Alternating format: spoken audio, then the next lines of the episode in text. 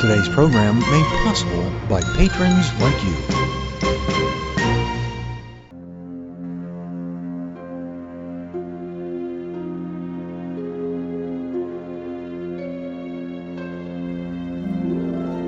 Welcome to where we celebrate music from the movies. From the golden age to present day, we've got it all covered. We talk to those in the entertainment industry and find out about their favorite scores. You found the podcast, What's the Score? I'm your host, Frank R. Wilson. So sit back, relax, grab a popcorn, and let's see what we'll be hearing today.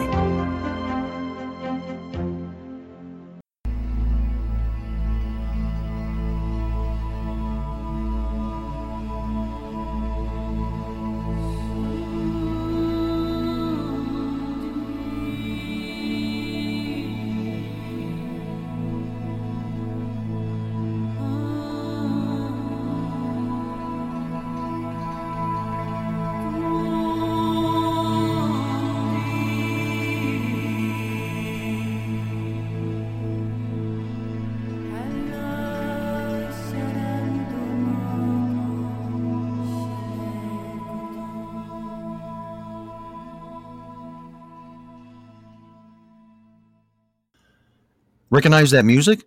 It's a favorite of our guest today. He's an award-winning film composer who's had a very busy 2021 with a feature film score for a just-released film called Royal Jelly, which we'll discuss later, as well as several short films. I hope, though, that you'll find his choices of selections very interesting, as well as hearing some of his own compositions as well. Please join me in welcoming Joe Hodgin to the program. Hi, Joe. Hey, Frank. Thanks for having me. Oh, my pleasure. I'm very, very excited to talk with you. It's great to talk with the new and up-and-coming composers and to kind of get your feel about things and also to hear your work. And I think our audience will be very interested in that today. I don't know if you've listened to our program before, but it's our tradition at the very beginning. We like to learn a little bit about the person and their background and that sort of thing. So I was wondering if you could tell us a little bit about yourself, growing up, school, family, stuff like that.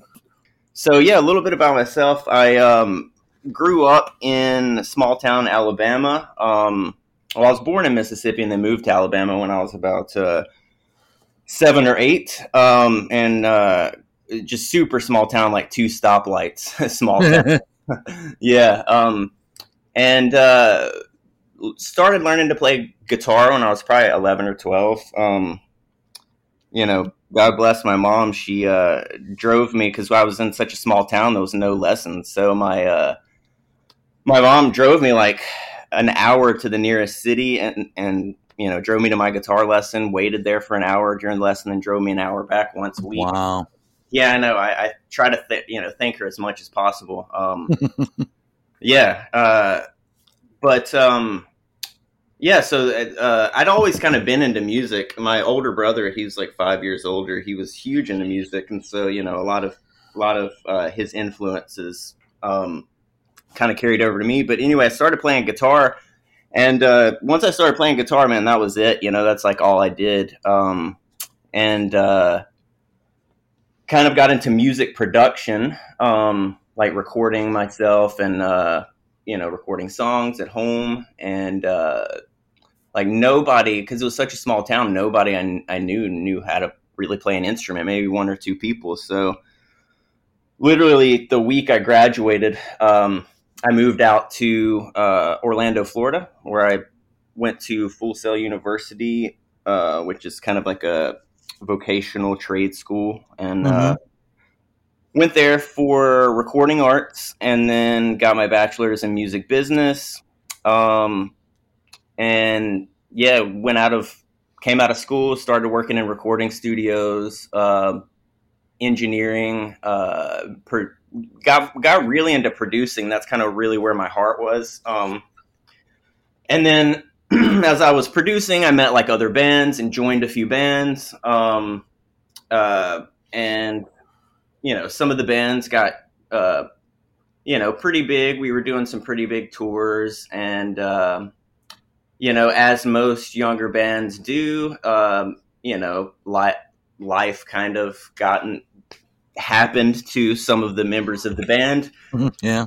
Yep, life happened. And so I ended up kind of transitioning to teaching, and kind of started my own teaching business, and ended up teaching probably for about 5 years. Teaching music, I take it.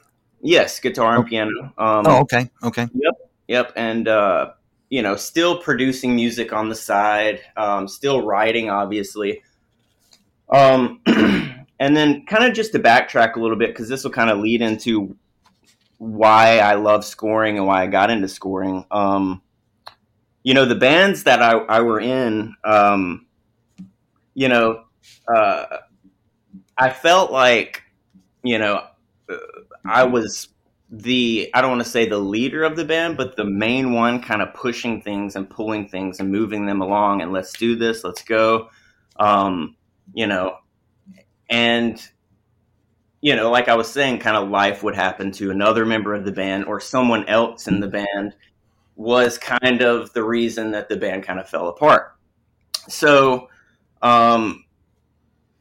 you know, what attracted me to composing music was that it was all on me, you know, like I didn't have to rely on anybody else. You know, in a sense, I guess working on a film, it is kind of a team aspect. You're working with a team, but you know, to accomplish my part of the mission, it's all on me really, you know, like I understand. Yeah. So that's what. Yeah. In fact, I understand more than you'd know. I mean, I remember I tried playing team sports as I was growing up.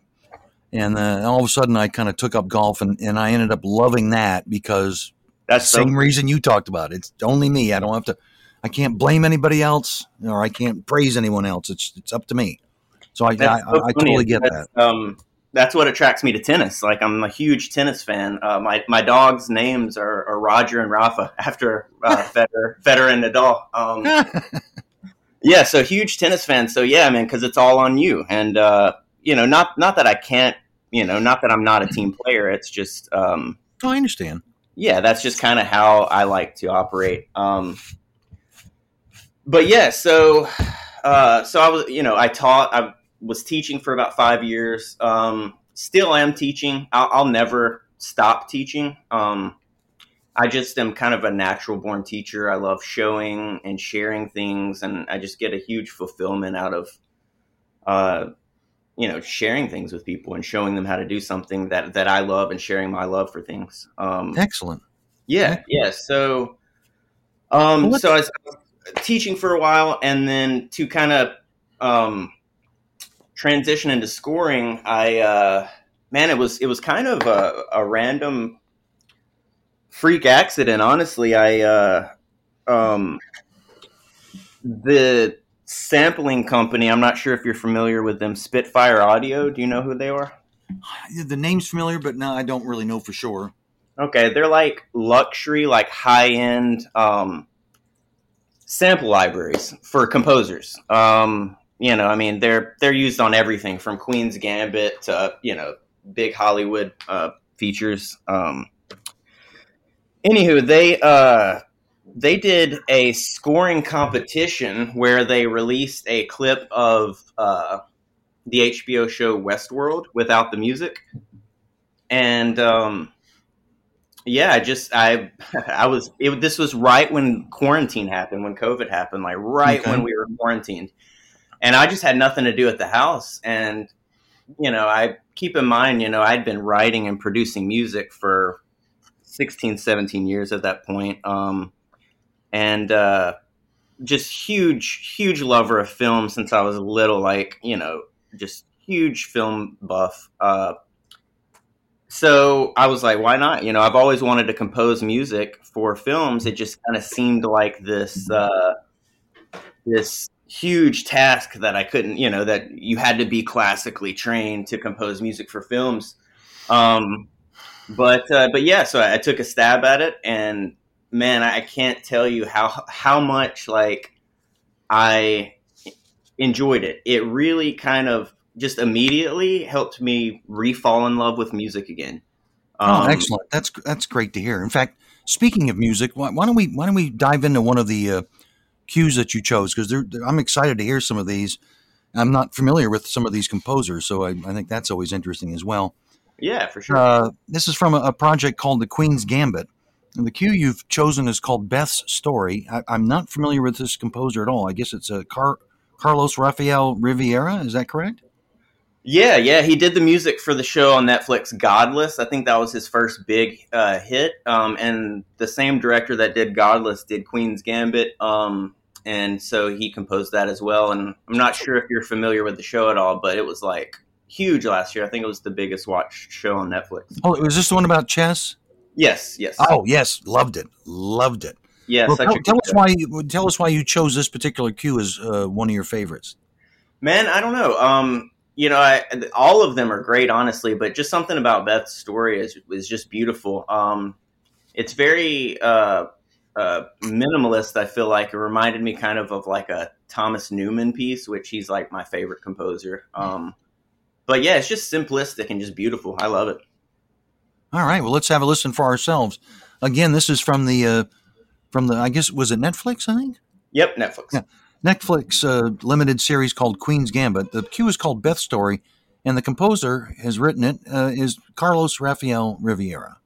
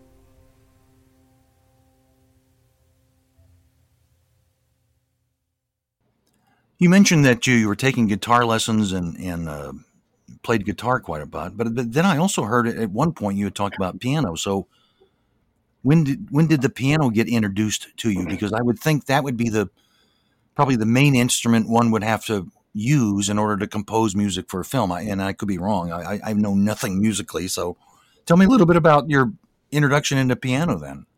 Yeah, absolutely. Like I said, I started playing guitar around 11 or 12. And then maybe a year or two into playing guitar, I started kind of translating what I was playing on guitar to piano. Started to realize that, music it's just one big language. If you, each instrument speaks the same language. So if you know the notes you're playing on guitar and you know the notes on piano, you can just transfer everything over to piano. So probably around 13, I started kind of self-teaching, and then I started taking lessons on piano. And then, you're correct. I pretty much solely compose on piano. And then, I consider guitar my main instrument, but, just how you approach music is completely different on a keyboard than it is a guitar. So, Yeah, so I end up, usually composing mainly on piano, and then I'll add guitar in later. Unless it's like a really heavy guitar-driven score, then I'll kind of base everything around the guitar. You mentioned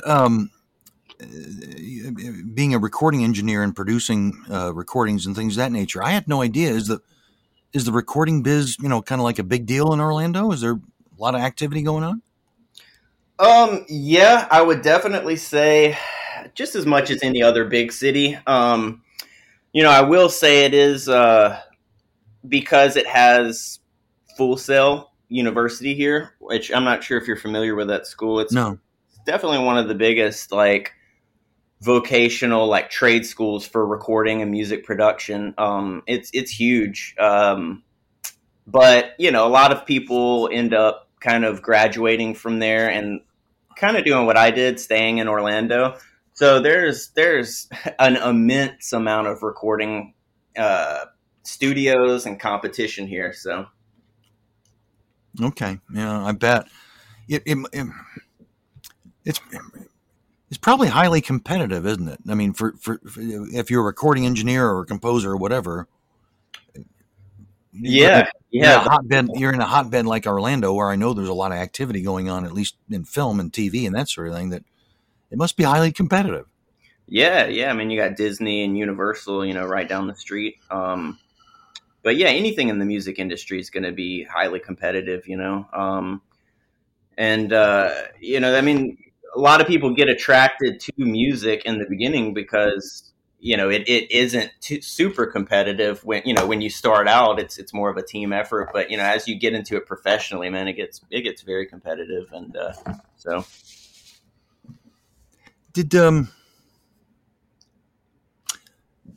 given the fact that you really are just kind of getting started as a film composer, you've obviously had success in some other related areas, but now that you're getting started into composing for films, what's that process like to be able to kind of get your name out there and try to get some gigs? I mean, I'm just kind of curious, how did you market yourself? Yeah. So it's I'm not sure how many beginner composers you've had on your podcast, but it might be interesting for your audience to kind of see that point of view from somebody who is kind of starting out. I mean. Like I mentioned earlier, after that scoring competition, I mean, literally the day after I entered that competition, I was like, this is it. This is what I want to do. This is what I'm meant to do. Just something about writing to picture. It brings something out in my writing. The picture tells me what to write, and it makes me write things that I wouldn't normally write. So the day after that, I was like, this is what I'm going to do. And I just kind of hit the ground running, man. I just I think over the past year and a half since that competition, I think I maybe have spent 3 days not writing music and not trying to find a gig. So just every day grinding, man,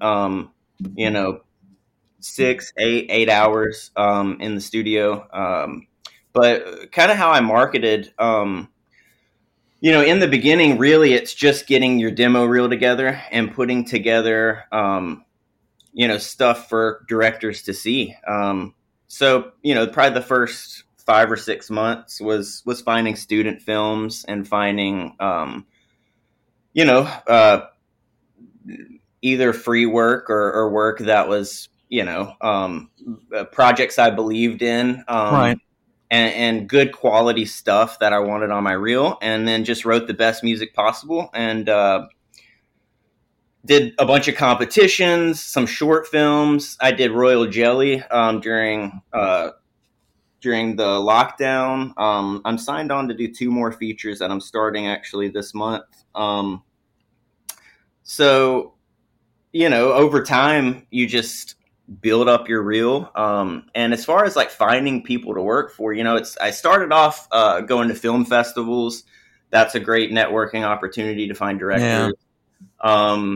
Facebook groups, honestly, was a huge thing. I joined a bunch of filmmaker Facebook groups where filmmakers would post in the groups, looking for a casting call or a crew member. and just kind of networked with them, tried to find gigs through that. And then, you know, I would just go on YouTube and find, just type in short film and spend a few hours watching short films and making lists of the ones I loved and looking the directors up on IMDb and emailing them, and, you know, like hundreds of emails. And, you know, it's just networking, man, because it's really all about who you, who you know, really. You know, yeah, that's what a lot of life comes down to. Cliche. The next cue you chose is from Tenet, which I've not seen, unfortunately, and I know I should, and I've heard a lot about it. The cue is called Rainy Night in Tallinn. You're gonna have to help me with this name. The composer's name is Ludwig Goransson. Goransson, okay. Tell me a little bit about why that ended up being amongst one of your favorites that you wanted to share with us today. Yeah. So Ludwig, he did the music for Star Wars: The Mandalorian. Okay. And also Marvel's Black Panther. He's, to me, man, I feel like he's going to be the next, like, Hans Zimmer, the next big, huge, you know. Wow. Composer. He's just phenomenal. And Tenet, you know, Christopher Nolan, just amazing film. But this whole score, to me, is one of the best of last year. He does some really revolutionary stuff with reversing and inverting instruments. Because Tenet, I don't know if you're familiar with the storyline, but it's all about inverting time. You know, Christopher Nolan, he did Inception and Interstellar. Right. All movies are just kind of like mind-twisting films. So the whole film has to do with, like, time inversion. So he does a lot of that with his music. Like, he inverts instruments or, like, reverses certain things. So the production quality to me is just amazing. All right. Well, let's have a listen for ourselves. Again, this is from the film Tenet. The cue is called Rainy Night in Tallinn, and it's written by Ludwig Goransson.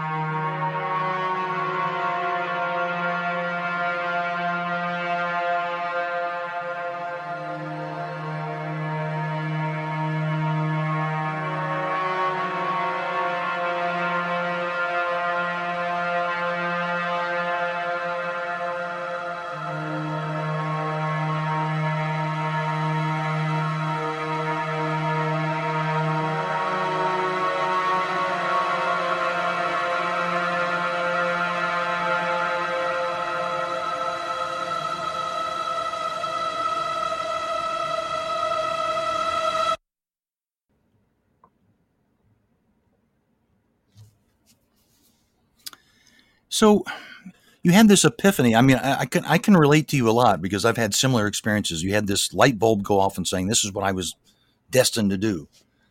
So what's your approach of trying to score a film? In other words, what's the process like? I mean, do you read the script first? Do you watch a rough cut first? Do you talk to the director first? I'm just kind of curious if you could talk me through a little bit about how that process works.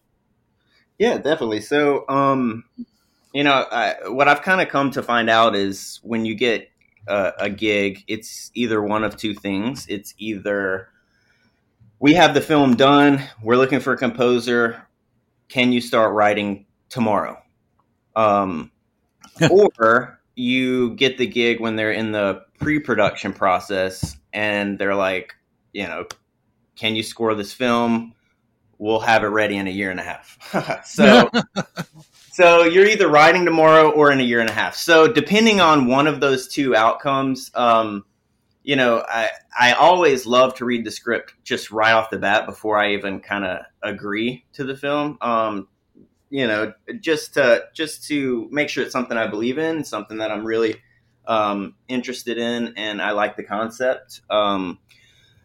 But honestly, you hear about composers writing music to the script. But for me, I almost like have to have the visuals before. Like I can kind of start coming up with concepts and ideas for the music, but I feel like I really need to see the picture to really like understand the colors and the textures that I'm going to use. Cause even the coloring of the film can drastically change the color of the music. So I really feel like, I can kind of start preparing and come up with ideas and concepts, what instruments I'm going to use, what I'm going to base the score around. But I really can't start fully writing until, I get the rough cut for sure. So, do you like writing to picture? I'm curious. I'm trying to think of how I can ask this. Are you more influenced by the visuals or by what the characters are going through? Does that make sense when I'm asking? Yeah, definitely. I think they work together. I think they are, it's kind of like a relationship. You kind of have to balance both, the visuals, but they also have to kind of tell the story of what the characters are going through. So I think they have to work together for sure. Now, I find that fascinating. You're talking about all the textures and the visuals and colors and all those sorts of things influencing. Yeah, I can see that. I mean, music is so incredibly powerful. Have you ever? Well, obviously you have. That's a stupid question I was going to ask. So I'll ask it anyway. You've seen a film, a rough cut with no music. It's amazing how dead it is before you add music. Would you agree with that? Oh yeah, definitely. Music elevates it big time. Yeah, for sure. And can take it in 20 different directions, It's so funny. If you look up on YouTube, there's like people who rescore trailers or certain scenes in a completely different genre. Like somebody scored the Shining trailer, but put comedy music to it. Mm-hmm. And it just completely changes the entire feel of the, the scene. So yeah, I mean, and it depends on the film as far as whether the director wants you to tell the audience what to feel. But some directors, they want you to just kind of heighten what the audience is already feeling. Does that make sense? Yeah. So in other words, I take it in the beginning of the process, you sit down with the director and spot the film. In other words, where he wants music and where he doesn't. I'm guessing. Yeah, and also what flavor, what kind of a feel he wants the music to be. Is that kind of sum it up? Yeah, definitely. It's just as detailed as possible. I mean, everything matters. And a lot of directors, they aren't what you call, they're not musicians. Yeah, of course. So a lot of times you kind of have to interpret certain words or certain adjectives that they say that they might want.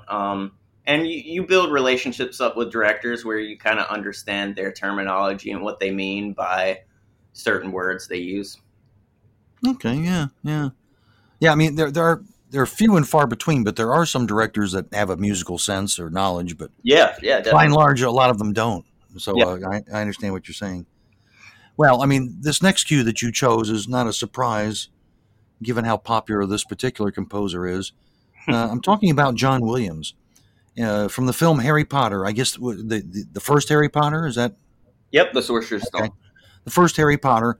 The cue is called Leaving Hogwarts. Tell us a little bit about why you wanted to choose that amongst your favorites. Yeah, so I would probably say one of my favorite cues of all time. Always been a huge Harry Potter fan since I was little. I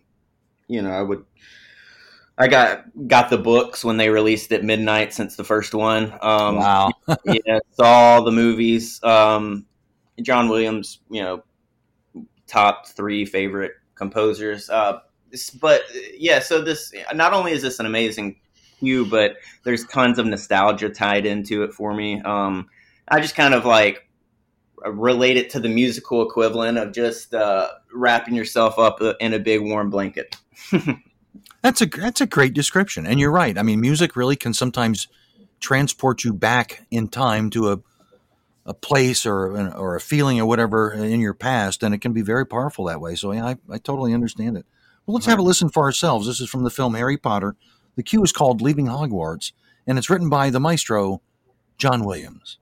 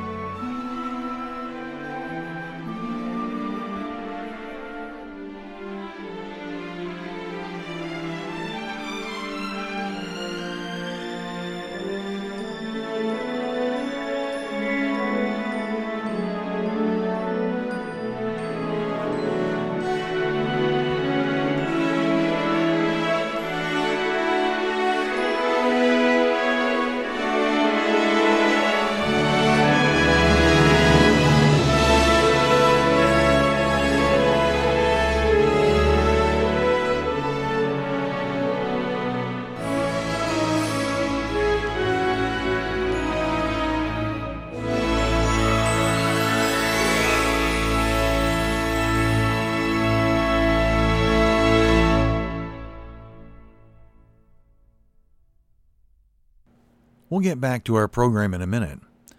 This program is done for the love of film and film music, plain and simple. However, it does take a huge investment in time and in fees for me to make the program work for you. I don't sell commercial time and don't really want to on this program. Rather, I'm kind of like a public broadcasting station. I need support from listeners like you. For as little as $3 a month, you can help me offset the time spent in putting the program together. Or maybe you just think of it as leaving a tip in the tip jar. Either way, if you can join up, there will be bonuses, like an additional 10 to 15 minute segment with our guest every week. We'll play additional cues as well as ask some extra questions. And it's going to be only available to patrons. How do you sign up? Well, it's simple. You go to patreon.com/whatsthescore, and that's all one word. That's Patreon. That's patreon.com/whatsthescore. Check it out. We'd be grateful for your support. That's patreon.com.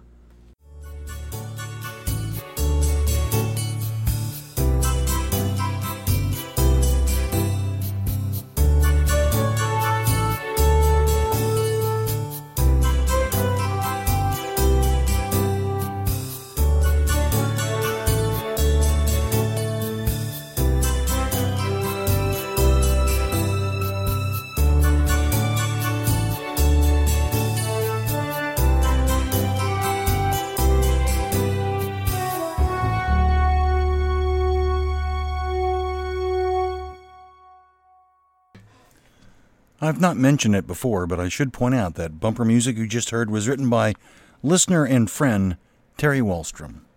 Thanks, Terry.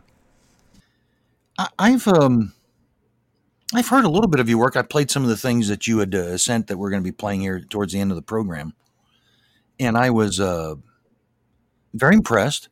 And what's interesting is that a lot of times some young composers' works that I've heard before are a little bit more, I don't know how to say it, techno, electric, yeah, modern. And that's okay. That's fine. But yours strikes me as more of a classical golden age approach. And that's not a criticism. That's an opinion of mine, and which I happen to like. So I'm kind of curious, What composers have influenced you? I think you already mentioned one, but kind of talk to me a little bit about, are there composers out there that you admire that maybe have influenced your, quote, style, unquote? Yeah. I feel like I mentioned Thomas Newman. I mean, I feel like my influences range very, very, they're just all over the place. But yeah, I mean, the usual Thomas Newman, John Williams, Hans Zimmer, James Horner, all the classics. Ludwig is one of my new favorites. But I feel like, like you were saying, a lot of modern composers tend to go the electronic route, and I feel like I really enjoy that. I do. But I do enjoy doing the hybrid approach. Cause there is a lot of electronic stuff in the Royal Jelly soundtrack, but you're right. It is more kind of a classical approach. Particularly because the movie, the director right off the bat told me kind of wanted it a more kind of dark fairy tale like feel. Yeah. I can sense that. Yeah. Yeah. So, so that's I went that approach with it. I love doing like completely orchestra, Disney type stuff. I love doing electronic. I love doing horror. Anything that just makes the audience feel something, I love it. Yeah. Whatever best fits the needs of the movie. I mean, and cause I'm not trying to be critical of electronic techno. Oh, yeah. Me either. I love it. It's kind of a more of a modern approach, and then more classic, but whatever fits the needs of the film, which brings up another question. It's interesting. I'm guessing at this point in your career, you haven't gotten to this point, but when you do, and I have no doubt you will, is it more important that you write to the needs of the film or write to make it listenable on a CD or a streaming service? You understand what I'm saying? Is it listenable outside of the film? Yeah. Always the film. Always what's best for the film. That's number one priority always. Okay. Yeah. And a lot of times if it does fit the needs of the film, it's going to be listenable outside of that. Yeah. Exactly. Someone as young as you can't relate to this, but my listeners know, I say this several times every show almost, that there was a time, I'm old enough to remember, there was a time when, there wasn't DVDs or beta or VHS or streaming services. The only way you could relive a movie or a film that you've seen is either it gets re-released in the theaters, or you could listen to the soundtrack. And soundtrack, that you could relive the film through that music. And that was the only way you could do it. Now you just, I want to re-see I'm a big James Bond fan. I want to watch Thunderball. So you just plop it in the machine and go. But, back when I was growing up, if I wanted to relive that experience, I had to put the album on. So I'm just curious. It was, and I tend to agree with you. I think it's important you serve the needs of the film first. And, if it's listenable outside of that, that's an added bonus. Let's go into the next cue that you chose. And interesting, the composer, because I'm kind of interested in this gentleman. The composer, the work that we're going to play is written by Hans Zimmer, who is notorious apparently for using a team of composers. A lot of times it's not always necessarily originally all his work. For instance, I know a film that's coming out real soon. Again, my listeners will know I'm a big James Bond fan. Oh. The Bond film No Time to Die that's coming out has music by Hans Zimmer, but word has it that it's one of his people on his team that wrote probably the majority of the score. So I don't even know how he worked on this film. The film we're talking about is Gladiator, which is amazing. It's an amazing film and an amazing score. The cue you chose is called the Battle. In fact, you made a point of saying this is one of your favorite cues of all time. That's a pretty strong statement. So I'm curious. Tell me a little bit about why you wanted to choose that amongst your favorites. Yeah. Yes. Hans Zimmer, man, just responsible for, to me, some of the best scores, in my opinion.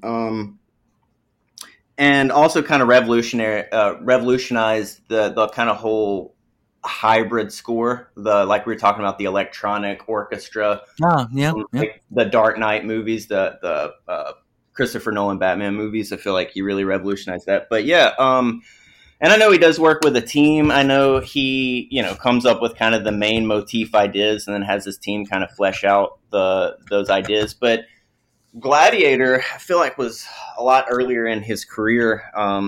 I feel like he was responsible for a majority of this score. But yeah, man, I mean, just this whole, it's kind of the same thing with Harry Potter. It was just a huge influence in me, huge film. I loved the film, loved the soundtrack when I was a kid. And just very epic battle scene, first kind of action cue I really fell in love with.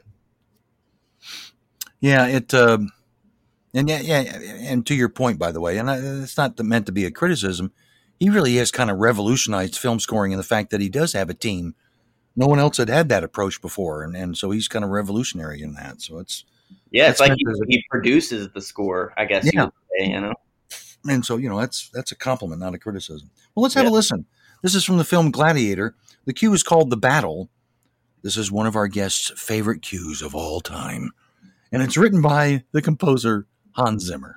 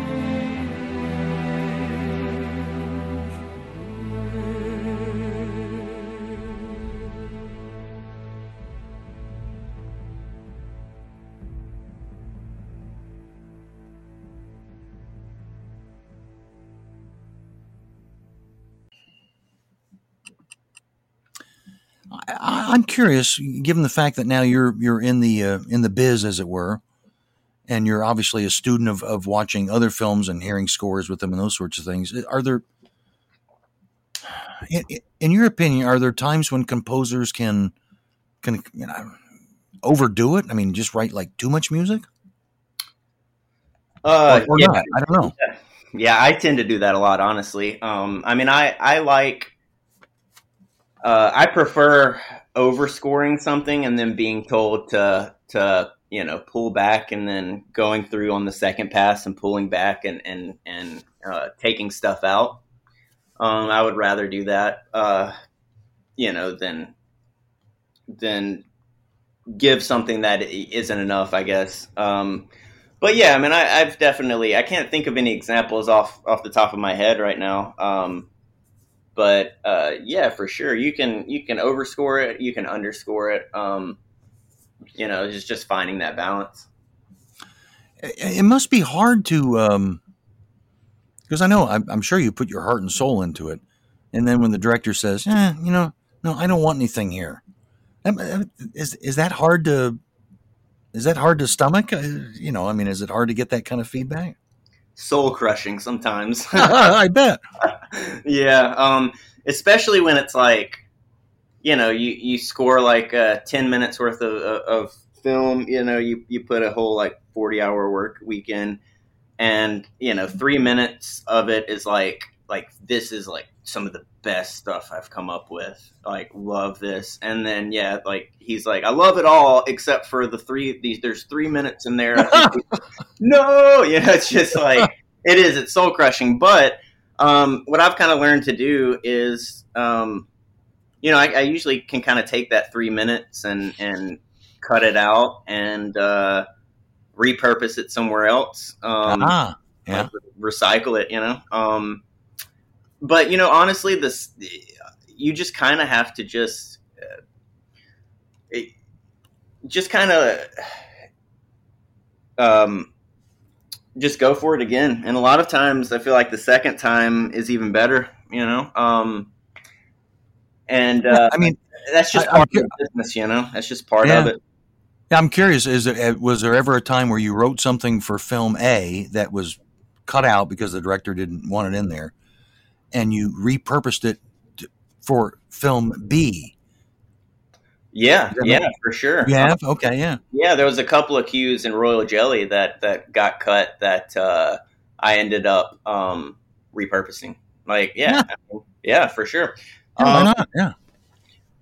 Yeah. Yeah, they're great ideas and might as well put them to use somewhere else. Well, I'm sorry. It's not that, you have to realize, like, it's not that the music was bad. It just didn't fit what the director wanted for that scene. So, you can't take it personal. Which I'm sure is easier said than done. But I think you're entirely right. Hey, and look, I late in life, I became an actor and trust me, I've had so much rejection. While I know it's hard not to take it personal, I still sometimes take it personal. But it's part of the deal. That's art, though. And it's subjective. There could be 1,000 people that think it's the greatest song they've ever heard, and 1,000 people that think it's the worst song. Yeah. The next cue you chose is I'm not even remotely familiar with this at all. I guess the film is called Haunting of Bly Manor. The cue is called Perfectly Splendid. And the composer, I'm assuming this is more than one person, the composers are the Newton Brothers. So I'm fascinated by this. I'd love to hear your description and why you wanted to choose that amongst one of your favorites. Yeah, well, I really chose this because this soundtrack had such a huge influence on me for Royal Jelly. And this is a horror show that came out on Netflix probably around October last year. Really great series if you're into horror. But I'm sure when if you've listened to it, you'll kind of hear the resemblance between this sound on this film and the score for Royal Jelly. But that's really kind of why I picked it, because it just had, you know, it really had a huge influence on me for this whole score. All right, well, let's have a listen for ourselves. Again, this is from the film Haunting of Bly Manor. The cue is called Perfectly Splendid, and it's written by the composers known as the Newton Brothers.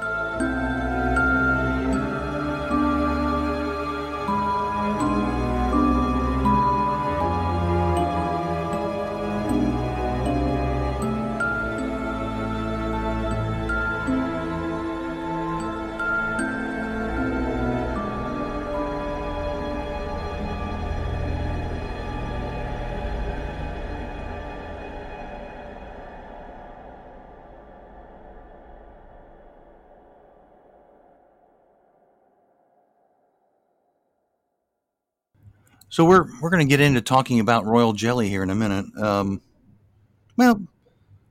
let's get into it now. Tell me a little bit about how that project came to you and what it was that attracted you to it. So this was probably in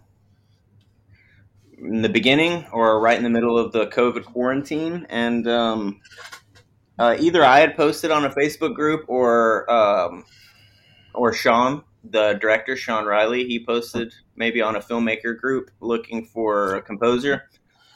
And I reached out to him, and we really connected because he's in the Mississippi area, and that's where I grew up. And he sent me the script, and I loved the script. Just kind of instantly connected with it. And then this was one of those gigs where he already had the film done, kind of wanted me to just start writing like the next day. So, we connected, read the script, liked the script, watched the rough draft, and then basically kind of started the next day. And, next, I think 2 or 3 months, I wrote it, recorded it, had enough music budget to kind of hire a couple of musicians. I got my good friend Yamalette to come in and do cello, and then my other good friend Brandy, she came in and did violin over it. So I scored the whole film and then orchestrated out some violin and cello parts for them. But everything else you hear is pretty much done in the box in my studio, either me playing guitar or keys. Well, and I'm guessing too. I mean using the keyboard and with technology these days, you can recreate any instrument you want, I guess. Do you use that kind of a concept as well? Oh man, it's amazing. Like I mentioned, it is, isn't it? Spitfire earlier. Right. Yeah. Technology is just, man, it's come so far. Like I said, a lot of the TV shows and the movies you're watching, especially TV shows are done in the box. A lot of the strings, the orchestration you're hearing, is done by using these sample libraries.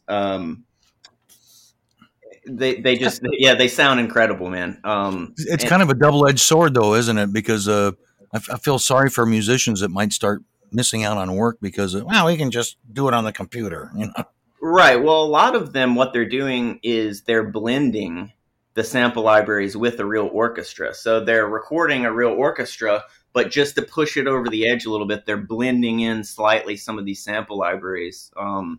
So like big budget films, they're definitely, and for me, if I have the budget to do it, you know, I'll even take out some of my own cut to hire a live musician because I believe, it will never sound as good as a live musician. Right. So can you kind of give us a brief, by the way, I saw the trailer. You were kind enough to send that to me. It looks fascinating. It looks like it's really a cool movie. But can you kind of give me a brief kind of an overview of what the film is like so that our listeners can kind of get a sense for it? Yeah. So it's kind of a play, a different kind of play on a revenge story. And just about this high school outcast kind of loner named Aster, who's like really into bees.